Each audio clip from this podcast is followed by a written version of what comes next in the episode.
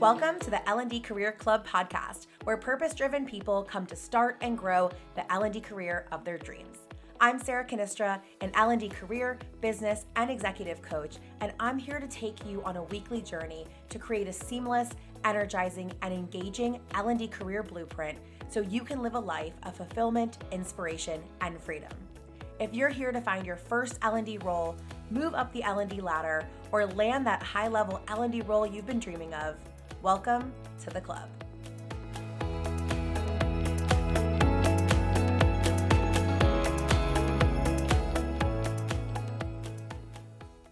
Hello, my friends. Welcome back to another episode of the L&D Career Club podcast.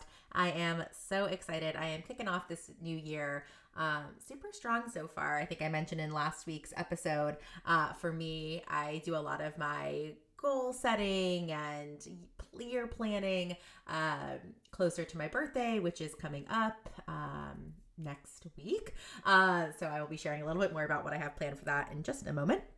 Uh, but I've been getting kind of the laying the foundation over the last uh, couple days, and yeah, feel really excited going into 2024, and I hope you all are too. Uh, but speaking of planning, I am a first of all so excited. We've had so many new members inside of the L and D Career Club, so welcome to all of you who have joined the membership. Um, as a reminder, we now have three new membership tiers starting at $19 a month. So, uh, any more information you want on that, please let me know. But like I mentioned, we have three tiers. Uh, we have our basic tier, which gives you access to part of our community, our community portal, as well as our weekly prompts, which will give you the step-by-step strategy to help you find and move towards that new L&D role. Uh, we have then our light version of our membership, which gives you access to part of the community, as well as all of the coursework and those weekly prompts. You have access to my entire course library, plus any new courses that get um, distributed and created throughout the year. And then lastly, we have the premium premium membership, and that is the big shabam. Uh, that gives you access to all of the content plus coaching, our co working sessions, live date sessions with me. Uh, we have our resume office hours, our resume review, our interview office hours, our in house mentorship, all the things. So, Link to join us inside the L&D Career Club is, as always, inside of the show notes. But I do want to take a minute to talk about what I'm going to do for my birthday celebration. So every year uh, since I've been in business, I love celebrating my birthday, by the way. It's just something I just love, and I'm unapologetic about that. So I'd love to celebrate my birthday with all of you. Now, I'm not going to announce this publicly um, on LinkedIn or in emails until Monday the 15th. So I'm giving my podcast listeners a heads up per usual in case you want to join in on the celebrations a little bit early. So, I am turning 36 years old, which I'm very excited about. My mom keeps telling me she can't believe she has a 36 year old, but I am turning 36. And so, in honor of being 36, I am going to play with that number a little bit. So, we're going to have three different options available and three different promotions, I guess, and celebrations uh, in terms of ways that we can work together and also celebrate my birthday. So we'll start um, with the we'll start with the big one and work our way down. Uh, I am gonna open up just one spot for this. So um, if you are listening to the podcast and you do want to.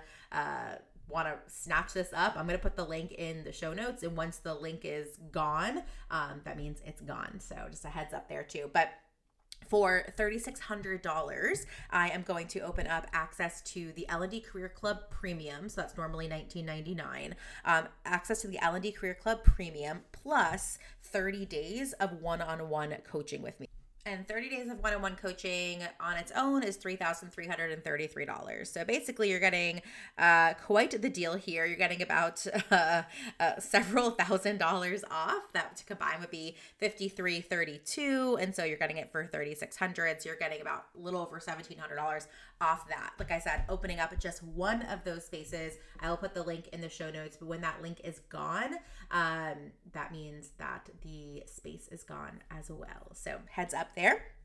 Um, then moving our way down for $360, I am offering a four course bundle. Haven't quite decided what courses are going to be in there just at this moment, uh, but it's going to be some good juicy ones. So I'm going to offer a four course bundle um, for $360. So, and that's again, those are 199 each. So you're getting those at about half off, if not more. And then what I'm most excited about, I'm excited about all of them, but for $36, I'm going to do a three masterclass masterclass bundle. Um, so any some replays of my masterclasses that I've done um, throughout the last year or so will be available for sale. I don't typically put those up for sale, um, but I am going to do that. So I'm going to drop the links, all the information about um, them inside of the show notes. That way you have them. Again, I'm just letting my podcast t- crew uh, know this ahead of time. So, still working out some logistics behind the scenes, but want you all to be the ones to grab it, especially if you want that um, that solo $3,600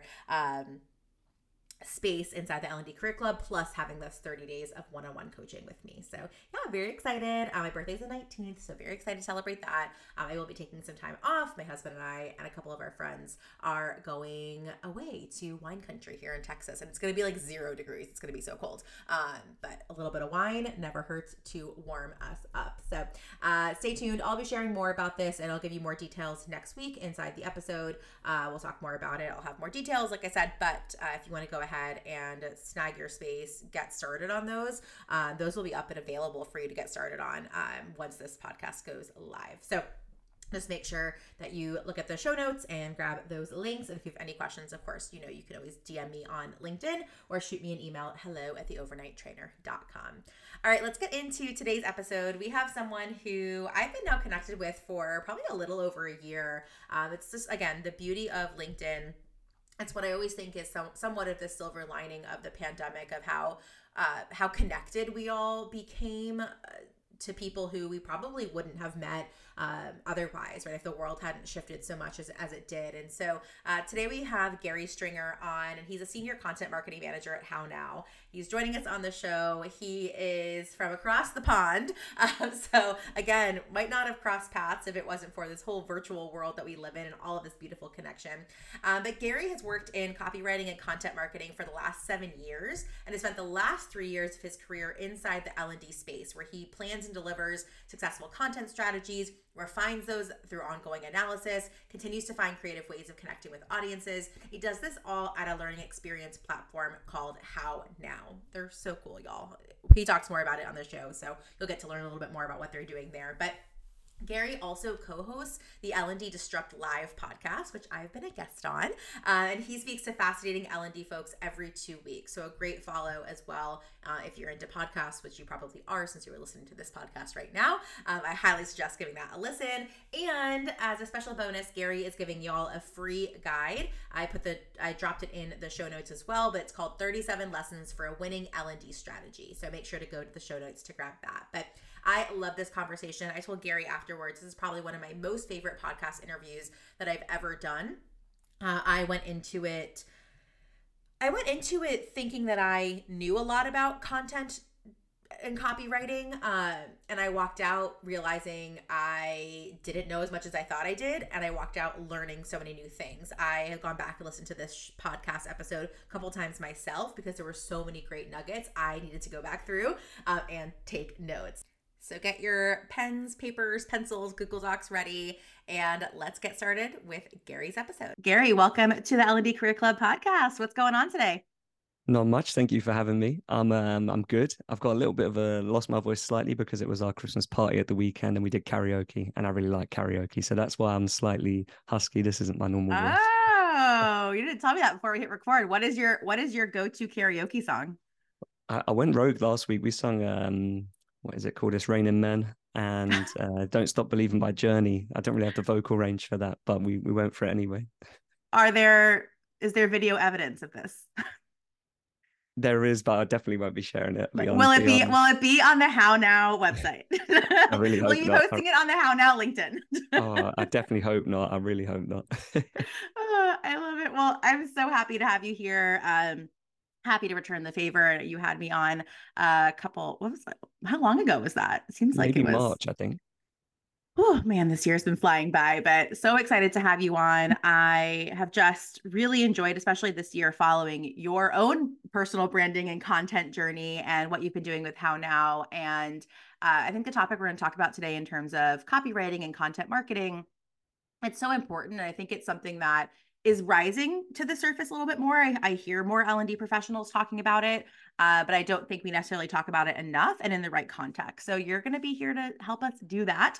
Uh, yes. But before we dive in, I'd love for you to share a little bit about your career journey. Um, and I've I obviously stalked you on LinkedIn and uh, got to see kind of your twists and turns and how you've grown in the content marketing space. So I'd love to hear kind of where you started from a career perspective, how you've grown in your career, and how did you end up in the content marketing space for an LXP company? Yeah, no worries. So my background is in advertising and marketing. I'm one of those rare people who studied something and then went on to do it when I left uni, I decided to work at an agency for a while because it was actually just a really competitive space, hard to find a role. So just went into an agency role.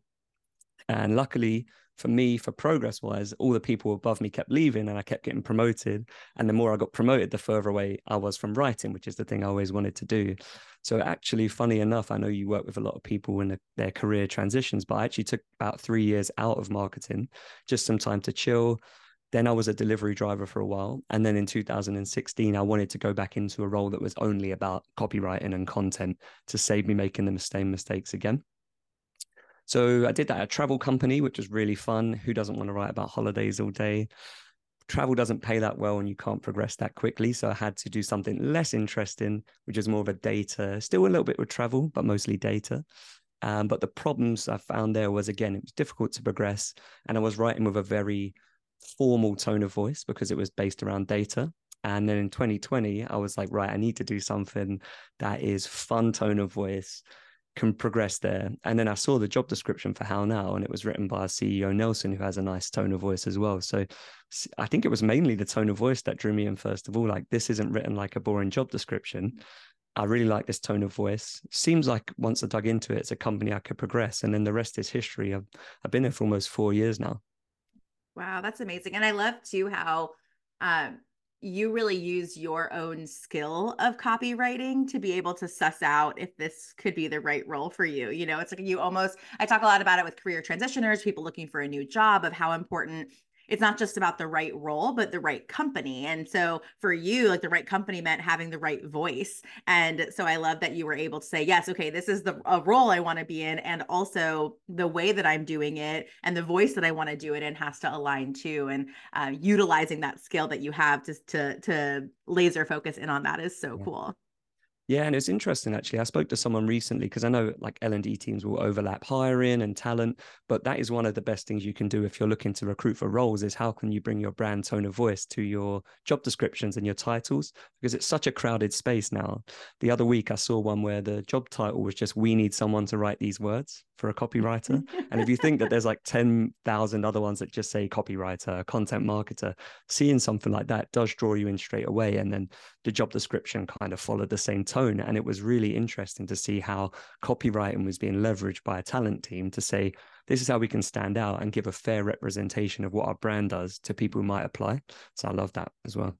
Yeah, it's so cool to see. And that's why I'm so happy to have you on the show and talking about really the art of copywriting because being able to i think so for so many years and probably decades now it's just been under like marketing right? And marketing copywriting and it's for all about a brand but that's all external and to a customer. And then i think we saw it more move you know to internal customers and internal language but still under marketing. I remember at uh, a company i worked at like a decade ago, we had someone who their job was internal marketing. And so they did a lot of copywriting for our our employees, but it still never really trickled over into things like job descriptions or learning and development. And so you you have a, a disconnect there in the voice of there's a voice external and there's this t- voice also internal, but then the that everything else is is super rigid or it just doesn't quite align. And so I'm excited that we're going to be able to talk about really bridging that gap and how do we bring copywriting and content marketing really to everything that we do, especially in L&D. So I do want to start with the basics though. And we were talking before we hit record about how like we could really deep dive into this this this conversation right and, this topic um, but i do want to i do want to really go through the fundamentals first and make sure that we're all aligned. So how do you define copywriting? Because i i've heard lots of different definitions. I know people have a lot of definitions of what they would say oh this is copywriting this is not. So i'd love to know really to set the baseline how do you define copywriting? Yeah For me, I'm definitely keen on not overcomplicating things. And like you said, that's the tone of the conversation we want to have. So I always try and just view copywriting as a few things. One is writing to compel people to take action or persuade them to do something, potentially just to engage people or add value to them, or to make them aware of something. And I think if we think of copywriting in those terms, that's often the three biggest things it can help us do. So either persuade people to take action, engage them and get them to spend time with our content, or to just make them aware of an issue or our brand or something like that. So a simple answer would be those three things. Yeah, no, I appreciate that. And, and it goes really nicely to the next question I have, which is how like what role does that have so I, am already my wheels are already spinning now hearing your definition so i'd love to know for you like what role copywriting has in l&d given that definition and then like what can like what can it make or break? Like what what can copywriting make really good but what can it also that what can bad copywriting like make terrible? Well i think make or break is an interesting framing because actually good copywriting will make or break your l&d efforts. Like uh, i'm not over exaggerating there either because even the fact of whether your content is found come down to good copywriting because if the title isn't compelling if you've not thought about the language your audience uses when you write the title and the description of your piece of content that makes the discoverability of it so much harder if we don't write it in the language that our audience use it's also not particularly applicable to the problems they face and then on a wider level, that just spills over to our awareness as well. If we're not speaking in a way that resonates with people and you think about everything else that's competing for their attention, then poor copywriting really just hits you at the first hurdle. No one knows where your content is. Nobody knows that it can solve a problem for them. No one even sees that you're doing it because they're being bombarded by another million other messages that don't resonate with them. So it just becomes part of the noise. So I do think it's not an exaggeration to say good copywriting will make or break your L&D efforts to some extent. Yeah, I love that. I was just thinking too, right? Of like, we spend so much, I now hate this word, but we spend so much effort focusing on making learning engaging. Like now I'm just so over the word engaging. Like I just bleh, like so over it. Um, I was talking about this with my clients the other day, but we spend so much time you know harping on that and stressing on that hyperfixating on it but that will will create this quote unquote engaging course or program or whatever that we call it like sales 101 you know and it's like yeah. you know you're you're already setting yourself up for failure because it's like okay here's sales 101 and so that that just made me think of like even thinking back to courses i've created that are so great uh, at least i think they are but you know we get good feedback on them but then thinking like wow like how many people did we miss because they're like oh god here another mm. sales another another sales 101 i've taken this at every company i've been at um yeah. and so i you're already setting yourself up for that not failure but if engagement is what Limits. you want and you're you're already yeah you're you're already limiting yourself in yeah. terms of you know getting that excitement encouraging people to, to take that action um, yeah. and something as simple as how you're naming your course can can really make or break if people are going to be excited or compelled to take it or if they're like okay here's another sales 101 yeah and you know what it's not even loads of copywriters do this as well and i've done it myself in the past. It's such a afterthought. I've spent like two days writing this long guide and then i'll just call it like generic knowledge sharing you know like something just yeah, terrible guide, and, guide to yeah. whatever. Yeah exactly and i want it to be found in google search results which is one of the most competitive places possible where you need to stand out and yet i'm spending all this time on a great piece of content and then i'm the, the other thing the title that's going to get people to see it or click on it is an afterthought and actually there's a good framework that I learned from a book that's just called the four U's. And if you can include as many of the four U's in something, so it's useful, ultra specific, unique, and urgent. But I, I like to think it as time sensitive. So if you're including some degree of urgency, if it's unique about the problem it solves. So, for example, how to respond to customers when the system's down is like a useful resource because it's unique. The system's down is the unique part of it. It's useful because it's how to respond to customers. It's urgent because we know that the context of that is urgent. Um, it's ultra specific because it's adding those things together is just one problem that's going to pop up very rarely or in a set context. So don't let your titles be an afterthought and try and use as many of those four U's as you can. And that's a great framework that anyone can apply to titles. I love that. I will be I am taking mental notes and when I get to go back and listen to this again, I will be taking some physical notes and using that. So I think again, it's like those easy frameworks where we can a lot of these things are afterthoughts, but the things that are the afterthoughts can really impact our employees on their journey, their on their learning journey. And um, psych like it's it's it's like it's psychology really is what it is at the end of the day and are we enticing them are we compelling them or are we pushing them away by something as simple as a as a title or not yeah. making it easy to be to be found yeah. And then the next step is applying a similar mindset within the content itself. So another good thing or a pitfall people fall into is create all this great content and then it's just structured as like a wall of text. But when people are coming to your content to solve a problem, they want it signposted to them which parts solve which problem. So use subheadings in a similar way. And you're like, this is go back to our example, this is why the system might be down. So there's all the context of why it might be down. Then there might be context around how long does it take to get the system back up? And then that might be useful to someone to reply. Then you might have a subheading template response for when this happens. So even within your content, the way you structure it and then you're intentional about the subheadings, that makes it usable. So that's another way it kind of makes or breaks how useful a piece of content is. Yeah. So what, what I'm hearing too, it's like the content in of itself, the copy could be incredible and it could be compelling, but the structure of it is almost equally as important to make sure it's found. So, I mean, with that in mind, uh, what do you think makes for for good copy and this could be I mean, we can talk structurally and then obviously of course as far as as the the content in and of itself so i'd love to know what makes for good copy and then what you you in your opinion makes for bad copy yeah, I think again, if we're keeping it really simple, well, one thing I always tell people if it's boring to write, it's boring to read. So that's which goes back joke. to like for you, right? Like reading that job description, like those job yeah. description was fun to read, and so you wanted to work yeah. somewhere where it was fun to be and fun to write. So yeah. I love that. That's a I, I I've heard you say that before, and I love that. Yeah, that's just a good rule of thumb. Like if you're having a terrible time writing this, it's probably coming across in the way you write it. And if it's fun, you know, like there's certain things we can't be fun about. If it's you know like Excel spreadsheets, we probably just want to be functional. But or like a lot of the sexual stuff... har- sexual harassment, we're not going to be fun about sexual harassment. Yeah. no, there's certain things we just have to take seriously. But I bet ninety percent of the content you're working on could benefit from some sort of um, yeah, little extra sprinkle of fun. The other thing as well, just on a simple level, good copy adds value and bad copy doesn't. And if you remember that as an overarching rule, so, for example, in a good piece of copy, like we said, it's easy to find the thing you're looking for because it's signposted. The tech, the paragraphs are really short, so you can skim read it. There's descriptions of the images. So, fun fact actually, the second most read thing on a page after the subheadings is descriptions of the images. So, if someone's scrolling through your um, your piece of content and there's captions for what that is, people are probably looking at those. So, for example, that's easy. It's easy to find, it's an engaging read, but in a bad piece of copy, that doesn't add value. The value is hidden probably in too much text, or it's too far down the content. You have to scroll, or it's just a nightmare to read because there's no narrative to it.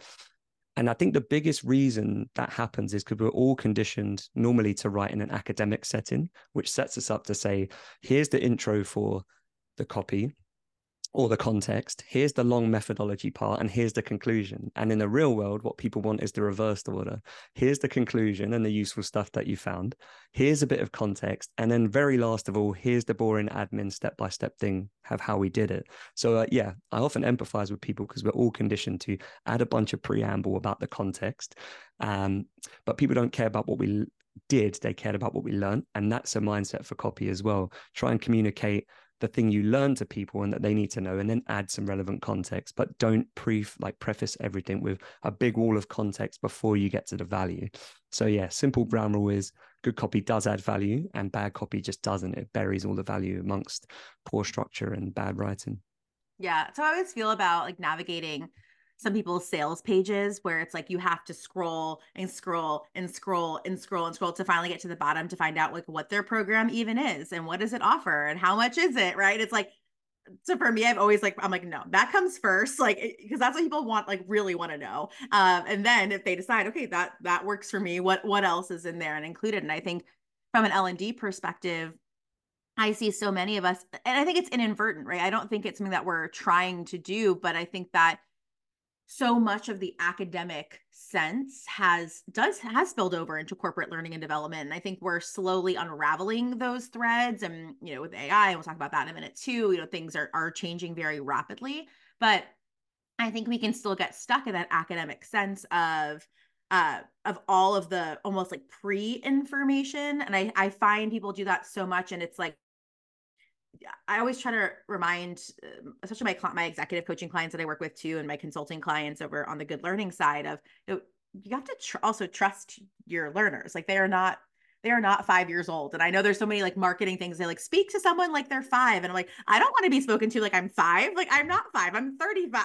like, please don't patronize me like that. And I think a lot sometimes our content almost assumes like this mindset that that our learners don't don't know what's going on. And I think yeah. you can provide that context. So if they're reading that conclusion, they're like, huh, okay, how'd they get to this? Like I don't I don't quite understand. You're giving that, but for then maybe 95% who are like, yeah, okay, great. I already know all that other other stuff. I just need to know the conclusion. It allows them to move on with their day and move on with their job instead of again, you're wondering why your learning isn't quote unquote engaging. It's because you're bombarding them and not actually giving them the value that they yeah. need. And you're just giving all of that all that content too much context. Yeah exactly that. You know i think we get tempted to put everything we know about something into a piece of content and i've fall foul of this before but what people want is the relevant context that solves the problem for them. So I always just like another simple rule i tell myself the goal isn't for me to sound smart it's for someone to understand. So if the four big pages of context only really is about me dumping everything I know onto the page and it adds nothing to the end person, it's making me sound smart and it's not helping them. So think about the mindset and the context of where someone is when they're trying to use that piece of content. Um, and that will just help you streamline it. And actually, I read a good book recently that was about internal presentations called Make It Count. But one of the best things I took from that, from a content perspective, is and I do this as well. Too often, we will just open a document and start writing the piece of content. And what we need to be doing is planning it out before we start writing it. And his context was essentially that most people open a slide deck and then just start writing their presentation directly into the slides. And that's how they end up with so much content in this deck that just becomes overloaded with context. So, yeah, a great thing to do is just plan out your content in a separate document before you start writing it. And therefore, you can be a bit more objective. And instead of writing in a, a stream of consciousness where everything just comes out of you, you can say, look, these are the main points people need to know. Also, write down the mindset or context they're going to be in and just use those as guiding principles to then plan it out and then write it as opposed to brain dump and then edit it and try and retrofit the mindset and things like that. Yeah. So many like uh, so many ideas went through my head when you were talking about that in terms of like also too like what learn l&d we'll talk about this a little bit later too but what l&d can bring into the content marketing and the content creation side right? Because we are we're wired to prototype and to storyboard and to do to do those things too. So i think for anyone listening they're probably like okay like that's how I, yeah that's when i create a presentation that is what i do. I do storyboard and i do think about that. It's like but when we're actually writing the content for it when we are you know when we are marketing it when we are creating our course descriptions we're doing all of those things to your point we're opening up the blank document and we're doing that. So it's like we actually know how to do that in l&d but we're only applying it to like 10% of our actual job. And it seems like if we're able to say wait I have this mindset here. How do I now expand it and bring it over to these other things?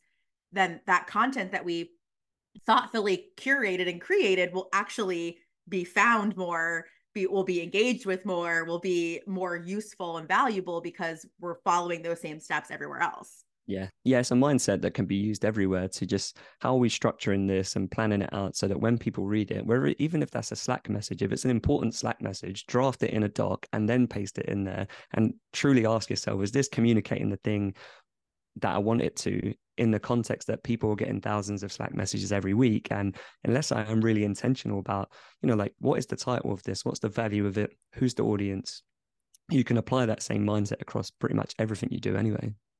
Yeah. I'm just thinking about so many different, so many different things. One of the things you mentioned too made me think about um like our work with subject matter experts, right? And so it's kind of going kind of going on a little bit of a tangent here, but when you mentioned that, you know, including everything because it makes them sound smart. Um, and I don't think that, and again, I don't, I think that's probably not, it's probably more subconscious than it is, you know, conscious and not super intentional. But I think a lot of times too, if we as L&D professionals are working with subject matter experts to create content, well, they're the subject matter expert. And so they're of course they're going to most likely give us a lot to work with and how do we now take all of that content and say okay this is going to make that person sound really smart but how do i actually now help the person And I'm wondering too, it made me think like, do we need subject matter experts? Do we need like subject matter like next steppers, right? Like yeah. who's who? I always say to my client, like especially my business coaching clients, I'm like, you don't have to be a hundred steps in front of someone to help them, right? Like you mm. need to mm. be one step ahead of someone to be able to to help them.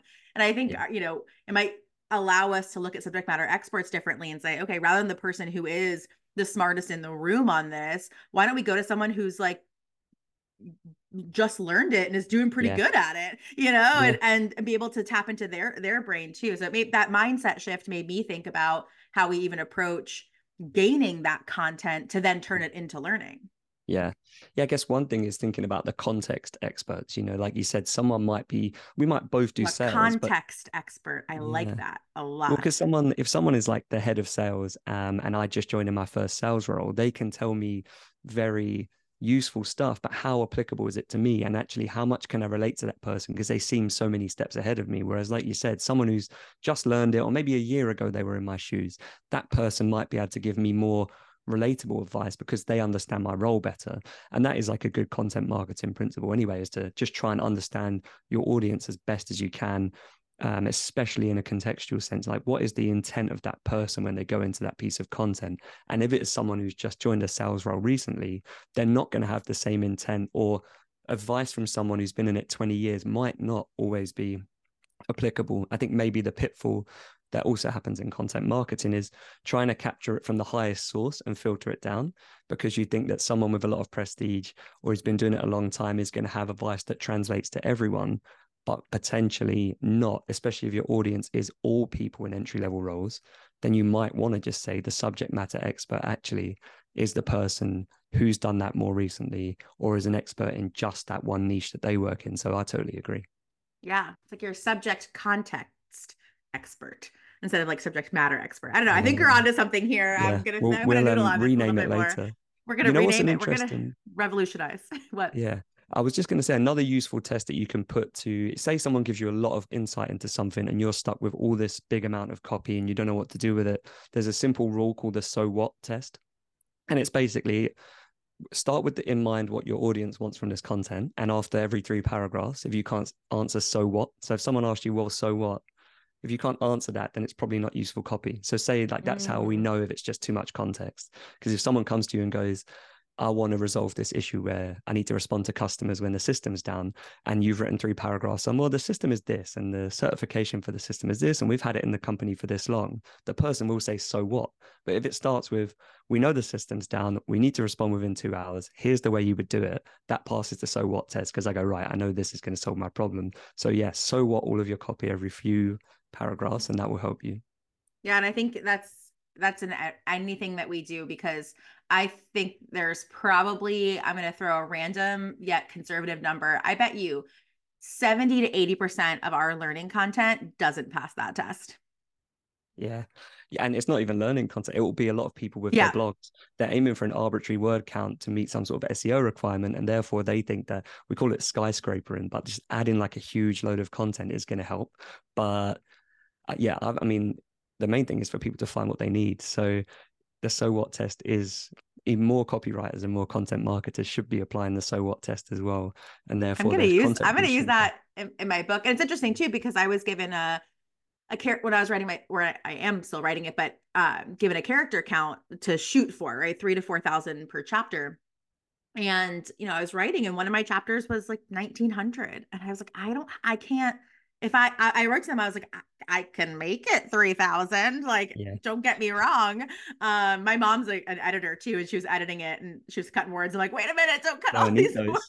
You know, I'm going to need those. And so I talked to them and they're like, no, we'd yeah. rather the point get across, you know, yeah. um, if That's every chapter yeah, if, if, every chapter is a thousand words, okay, then we have to look at moving some chapters together. But for the most part, like, yeah, in one of my chapters, I got it across in 1900 words, and I went back and I was like, I just there's nothing I can I can add that actually is going to add value. Yeah. Yeah. It's a limit, not a target. This applies to every piece of content. Like if you're recording a short video and you record it and it's like a tutorial and it just lasts a minute, then there's no need to start adding waffle to it just because you think, hmm, a minute seems short. Like it's, yeah, it's not a, a target um it's a limit it's, it's like not a target we're aiming for so i think that's a great mindset as well if it can be said in 50 words then don't use 500 if it can be captured in a loom video in one minute don't do some sort of two hour Spielberg thing where you're trying to Excel tutorial people to like boredom, you know?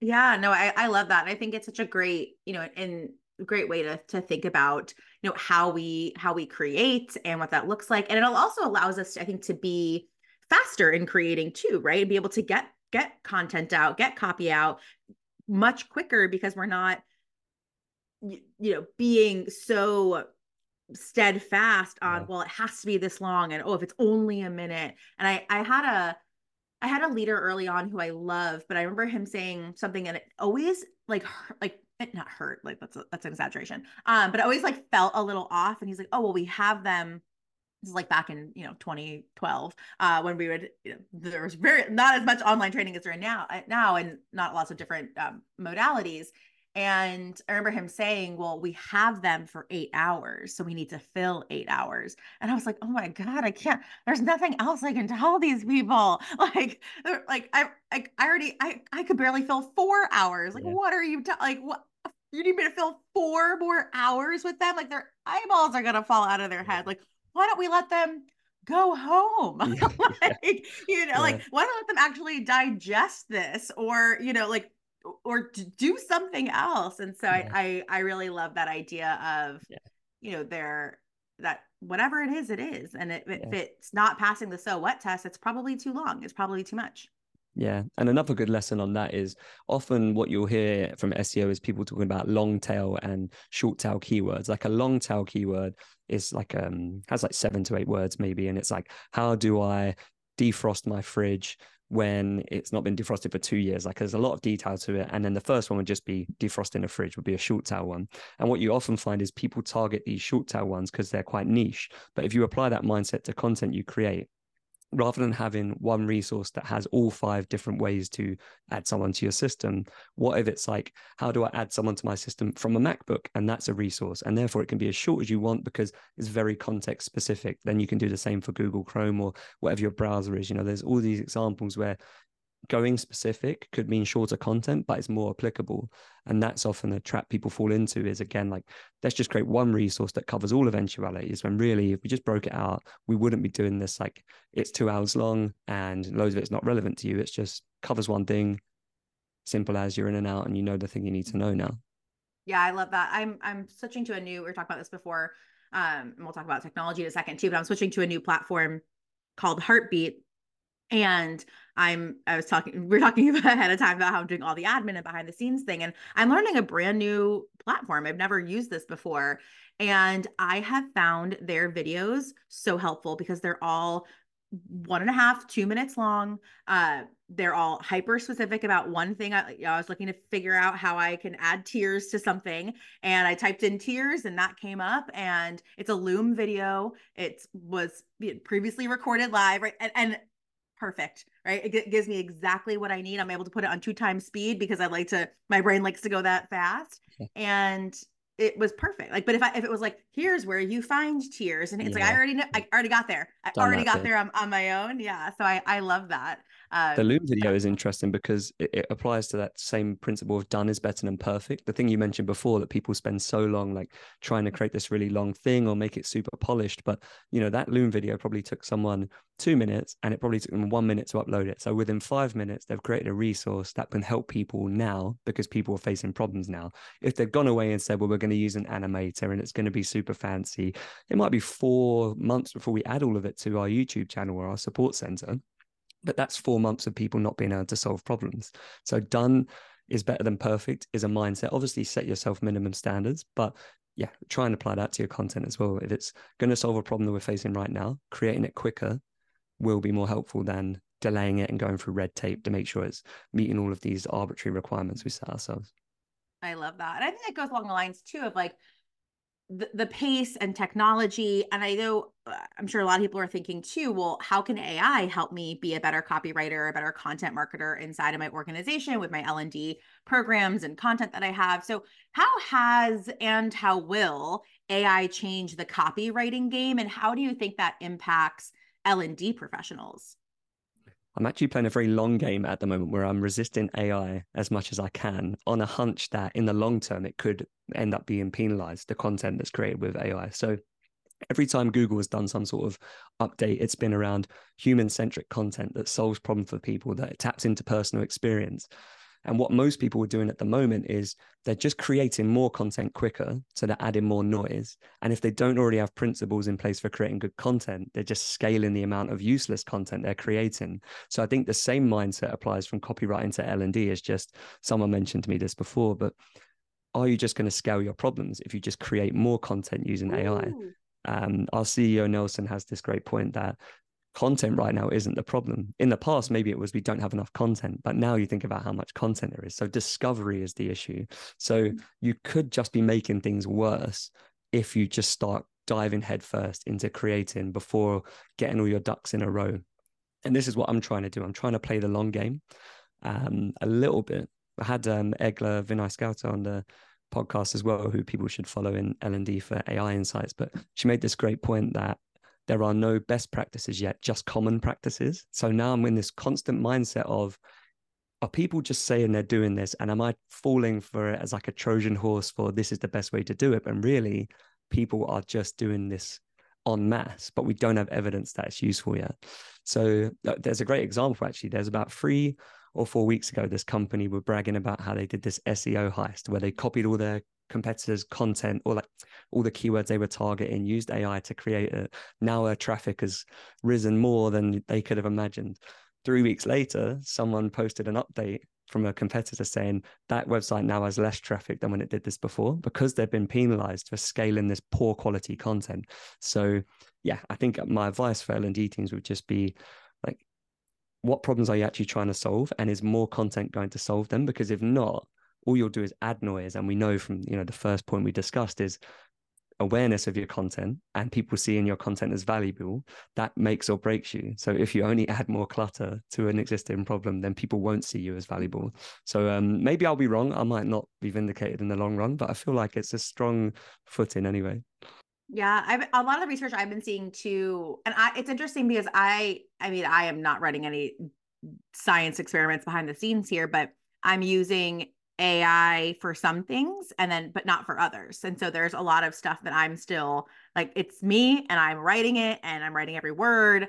Um and there's some things where I will, you know, have a summary of something that I said somewhere that I'm like, all right, AI, help me help me summarize my summary, right? And it's interesting to I actually see that though my AI posts, even though I go back and I edit them and I make them sound a little bit more like me, um always perform less always perform worse than when I write. Um, and it's re- it's it yeah, and I and I think it sounds like me, right? Like I I read it and I'm like it sounds like me, but uh yeah, I think there's I don't know what what again, I'm not running a legit science experiment yeah. here. Um but it's it's interesting to see that. And I think it's going to be to your point, right? Like there's there's I, I, love that idea. Like there's common practices. Um, and it, it reminds me of when I coach people in careers, right? Where there's there's a lot of common practices like oh this worked for me so i'm going to share that okay great that's not necessarily a best practice that happened to work for you right but like where's the wide scale data versus hey here's here's what thousands of people have done and have yielded these results. And now we can say, oh, when we look across those thousands of people, here are some best practices. And so I think that's a really not even for copywriting, not even for content creation, but just for AI adoption in general to think about that. Um, yeah. And I always like to look at AI of like, where can it where I, I, like to use it more administratively like where can it solve some administrative things for me um, and i think for l&d professionals there's a lot of administrative things that we're doing um, that ai can help streamline for us as well so it's yeah. i always like to think about it now and maybe i'm in the same camp as you and who knows if we're right or wrong but like how can we use ai to free up that time so yeah. we can be more human yeah, I think that the biggest point of that is context because there's certain things AI just doesn't know the context for. So an example that we've discussed before um, at HowNow is, you know, say you need to map potentially 10 skill frameworks for different roles in your company. Now that manually is going to take you a lot of time.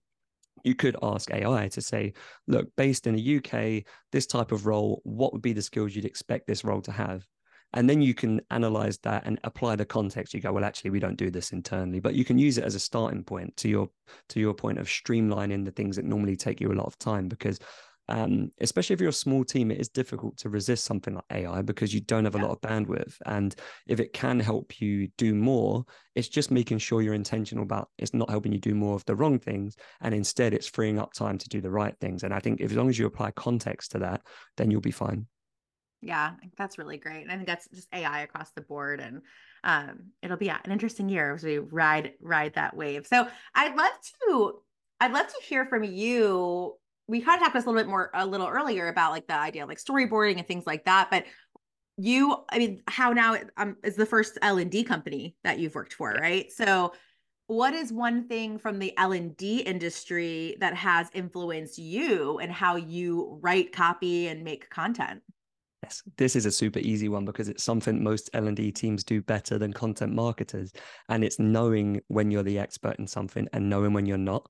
So a lot of copywriters it's similar for L&D. Like our bread and butter is that we're good at copywriting or we're good at L&D or we're good at marketing, but we also have to kind of be experts in all these other things. And what L&D does better than content marketers is accepting when it's not the expert in something and speaking to an expert, whereas most content marketers and copywriters just go full steam ahead, blag it, pretend they know this thing, write a piece of content, and then only add volume of content that's not useful. So something I've done since coming into this space is to speak to experts, especially when I've got a blind spot in my knowledge, and then take what they share with me and integrate it into my content.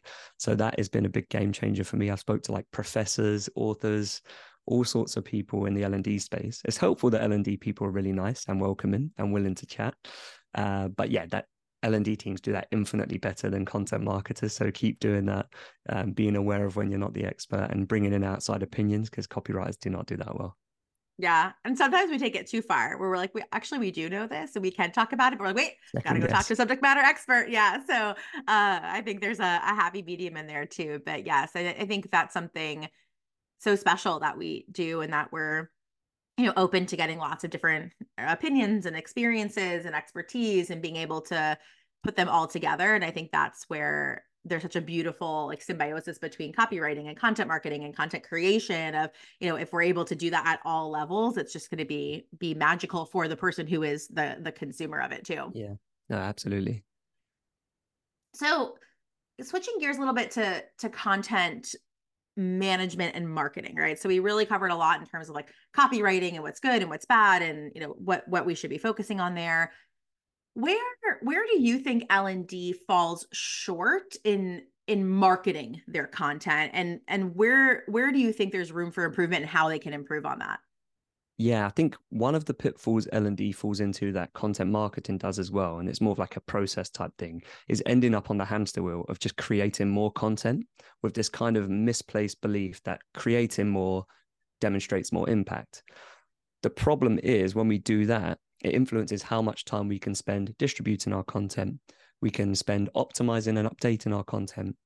It limits the amount of time that we can spend telling stories about how it helped others because the mindset is, well, I've just finished creating this thing. I hit publish, I create the next thing. But really, if you think about the 80 20 rule, I would imagine that 80% of your content views is coming from probably 20% of the content. And if you spent time maybe optimizing that content so it was more applicable to the context or building it up based on feedback that people gave you, you would probably have more impact than if you simply went back on the hamster wheel of creating again. So I think that is um, a, a pitfall that plagues a lot of content marketers and a lot of L&D people to, to the earlier point, often more content isn't the answer. So funny enough, like last year, I don't think I wrote a single new piece of content for six months, which most people would in like a content marketing role would probably be worried they were going to be sacked. But the whole point was that I spent that six months going, this is our most viewed content. This is where it can be improved. Mm. This is the most uh, used content. Is it still relevant and should I update it? This is good content, but it's not been seen by enough people. So how do I promote it to them? So it's more about this mindset of if we stop creating more and just end up on a loop doing that, we'll free up time to say, I can do all these other things to get people to see my content, for it to be impactful, improve the perception of what I do in the company. And that is like their biggest mm-hmm. pitfall, I think. Oh my goodness. I really hope that everyone listening just like hits the rewind 30 seconds to a minute and at, like pauses and writes down those three questions that you just asked because I Gary, I think you like that those questions would revolutionize the way that we do work. Like I'm like I'm having a moment right now because I don't I mean I think we I think we pause. I think we say, "Oh, is this good?" But to actually take the time to do that and to your point it was 6 months, right? Like that's in the grand scheme of, you know, businesses that are 20, 30, 40, 50 years old, like that's nothing. But the impact that that has and how you're able to really figure out what is working, what's not working. I love that last question too of like, what is good that's not being utilized? Yes. And yeah. I think we really, really skip over that step and we're like, oh, it must not be good. Like no one's utilizing it. And we, we, we make that deduction, but that's not actually true. And so to go back and to really look and ask ourselves those questions, like I think that will be the biggest game changer for anyone in L&D. Um, yeah. So I hope everyone pauses and Re- I, am reflecting now. I'm like everything I've created. And I'm like, oh my gosh, mm-hmm. I'm having an existential crisis right now. Um, I have to go through all my content and I have to do this. Um, but yeah, I think that's such a, a great way of of assessing um, because we are on the hamster wheel. And yeah. I'm even like running my own business. I I'm guilty of that too. Of I got to create more. I got to create more. I got to create new. And I had a epiphany a couple weeks ago. I was like, oh, what what what new course am I going to create? I'm like, why do I, what, I, I cover everything? Like I cover everything. like what do, what do I mean? What new course am I going to create? Like I already cover everything.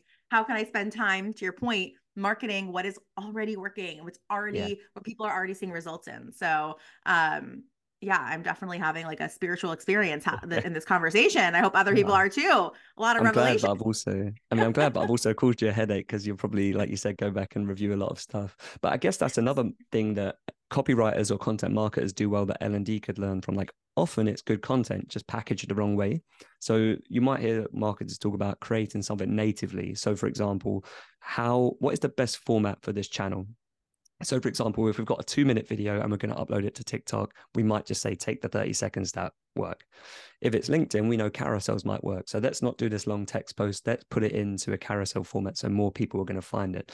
So, I think creating for context is a good example of something content marketers do well that L&D teams could do better maybe is working out the context of where someone is when they're going to apply that. So, you know, earlier we talked about a Loom video, but what if we know the majority of our workers work off of one screen and therefore it's harder for them to follow a tutorial in real time and follow the steps. So we might actually go, it's better if we just do a text step by step with images.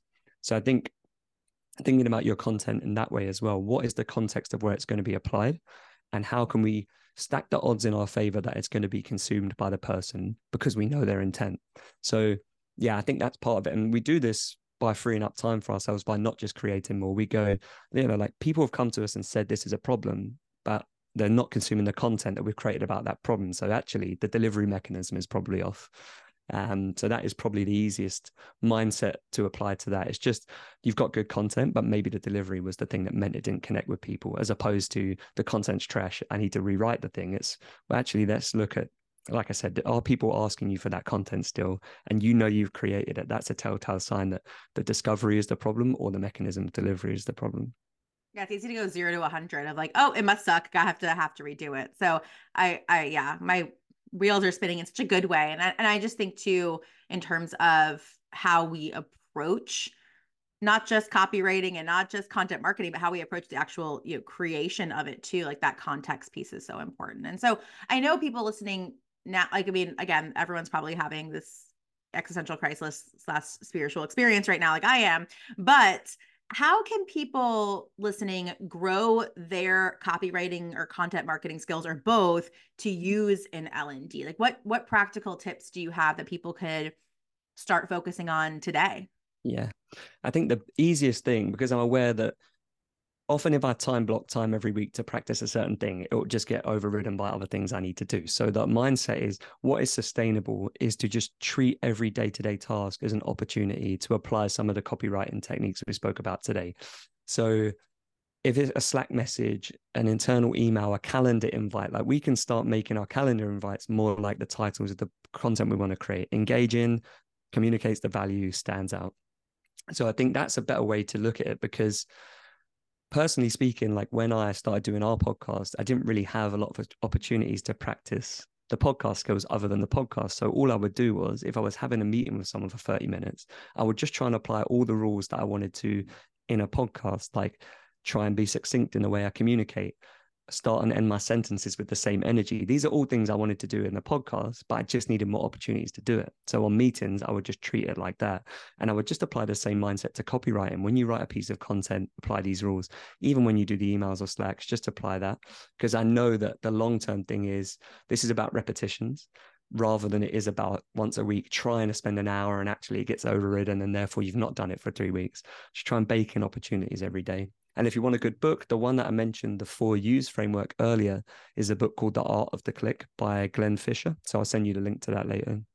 Awesome. Um, but yeah, that's a great one because it looks at direct sales copywriting, which is essentially copywriting pre internet, and how that can be applied today because the fundamentals of that still stand true today even 50 60 years on so yeah bake in the opportunities and and if you wanted that one book i'd recommend the art of the click by glenn fisher Amazing. So tell us a little bit about uh, I know we're we're getting close on time, but about HowNow and what you all are working on over there.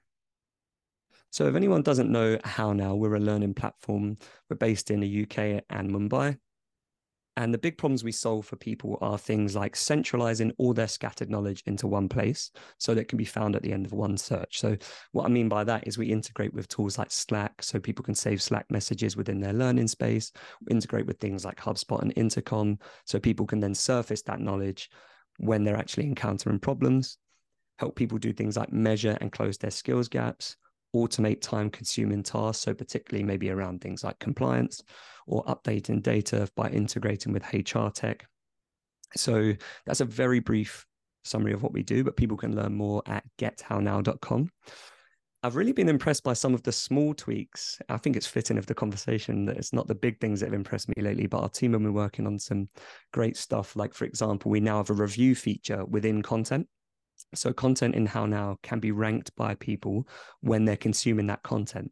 So we spoke earlier about the mindset of someone trying to apply content within context. We now have a mechanism to capture how useful that was when they were actually trying to apply it rather than sending a survey disconnected from the moment of application later. So small things like that are actually the ones that interest me. And I know they're working on AI generated pathways. So, do we use the data we have to recommend learning pathways for people um, that are relevant to their job and their progress? So, some small like tweaks that I like that are really coming with the platform. Uh, marketing wise, we've got some good content coming in 2024.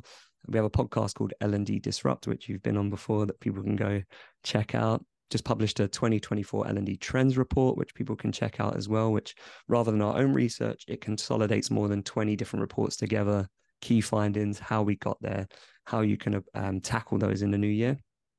And then just more of the same next year, really. Awesome. So I know after listening to this episode, people are going to, if they don't already follow you, are going to want to know more about you and learn more about you and learn from you. So where can people connect with you to learn more about you? Yeah, best place is just LinkedIn. If you want to ask any copywriting questions, just ask um, away on there. My URL is Gary hyphen Stringer hyphen copywriter because you have to be your own personal brand champion. Um, and other than that, they can listen to the L&D Disrupt podcast. If you just go to gethownow.com forward slash disrupt, you can sign up to our mailing list, find out about old episodes there. But normally I speak to people every two weeks, sometimes more frequently about tackling these big L&D issues in practical ways like we've been trying to do today. But yeah, please do connect on LinkedIn. I'd love to hear people's feedback and and share more with them. Yeah. Well, Gary, it's been a very eye-opening conversation for me. It's funny because in the beginning I said I mentioned it when we talked and then also as we recorded this episode about how I we were gonna kind of cover that that more basic level to make sure we're all aligned. And I, in my mind, I was like, oh, I have some deeper questions I personally would love to know. But I'm so glad we went this direction because there's so many basic things that I'm reflecting on now for my own business, my own consulting side when I'm working with clients. I know I'm already thinking about the applicability of what we're talking about too, in terms of people, even in their careers, right? Like their resume, like thinking like a copywriter. Like there's just so many, so many pieces and so many nuggets um, from today. And so I can't thank you enough for you know, start starting there basic and really being able to to help us create context around all of this and understand how copywriting and how content marketing could really be applied across the board in everything we do. And the biggest, one of the biggest takeaways I got was what you had said at the end too, of like, how can we start to incorporate these in all the things that we're doing? And what a great way to learn uh, by doing that. So I just appreciate you so much. Thank you so much for coming on. Um, we'll have more to talk about. I know, like I said, I already said I want to have you back on so we can dive even deeper into all of this and understand more and go to a, a whole new layer. But I can't thank you enough. So thank you so much for being on the show today. No, no, thanks for having me on. And like I said, I'd love to come back on and chat about it more. So really appreciate it. Thank you so much for listening to the L&D Career Club podcast. If today's episode sparked anything inside you, I would love to hear about it. Feel free to share your ahas and takeaways by sending me a message on LinkedIn or Instagram or by leaving a podcast review. And if you want more support on your L&D career journey, I invite you to join us inside the L&D Career Club membership, where we are redefining what it looks like to grow in your L&D career. Visit theovernighttrainer.com slash programs for more information and to activate your membership. See y'all back here next week.